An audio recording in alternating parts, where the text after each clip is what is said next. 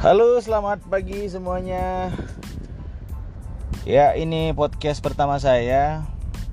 Kenalin, nama aku Roy. Aku seorang ya bisa dibilang entrepreneur lah. Aku punya usaha pabrikasi besi.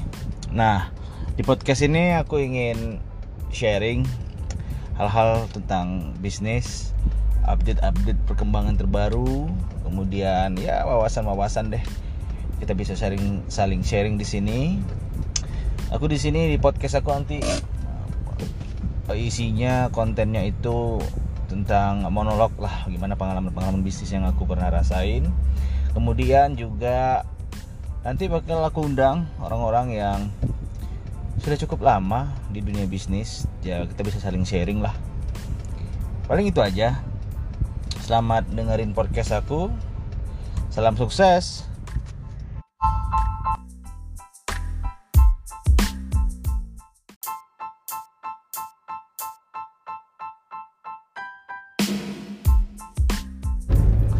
Oke, kembali lagi sama saya di sini di bisnis bareng Roy. Nah, kali ini kita akan membahas bagaimana sih memulai bisnis secara formal itu jadi nanti di segmen ini kita akan bicara mengenai bagaimana membuat bisnis uh, membuat perusahaan ya yang dari perorangan gitu kemudian bisa menjadi sebuah perusahaan. Bentuknya ya umumnya orang pakai CV ya atau PT deh. Nanti aku akan jelaskan apa perbedaannya CV dan juga PT ya. Oke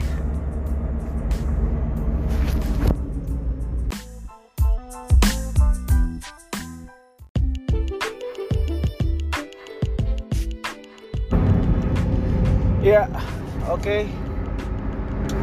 Yang pertama mengenai badan usaha ya. Nah, sekarang badan usaha yang sering dipakai uh, masyarakat atau umum itu dia adalah CV dan PT. Nah, CV dan PT ini mempunyai per perbedaan ya. Pertama, CV itu bukan badan hukum dan PT merupakan merupakan badan hukum. Nah, CV itu adalah bagaimana uh, sekian sekian sekian sekian. PT adalah sekian sekian sekian sekian. Nah, jadi untuk sebuah untuk memulai sebuah usaha dan untuk mengembangkan usaha, kamu tuh perlu yang namanya uh, badan usaha seperti CV atau PT. Kenapa? Karena yang pertama, kita itu uh, meningkatkan yang namanya integrity atau uh, kepercayaan lah dari pelanggan kita. Bahwasanya perusahaan kita ini memang uh, bonafit ya. Kemudian yang kedua kita bisa memanage lebih baik uh, perusahaan kita karena kita sudah mempunyai badan usaha nih. Jadi kita harus sudah mengukur dan membuat sebuah bagan alur uh, apa-apa yang harus kita kerjakan. Kemudian juga struktur-struktur organisasi yang kita harus sudah bisa buat. Kemudian itu bisa membuat kita bekerja lebih mudah. Jadi jangan jangan sangka kalau usaha yang mempunyai struktur organisasi yang baik atau uh, prosedur yang teratur itu malah menyusahin? Enggak. Sebenarnya kalau kita bisa konsisten untuk uh, menjalankan semua itu itu malah justru akan membantu bisnis kita dari sektor dari segala sektor. Dari sektor keuangan operasional kemudian SDM dan juga marketing.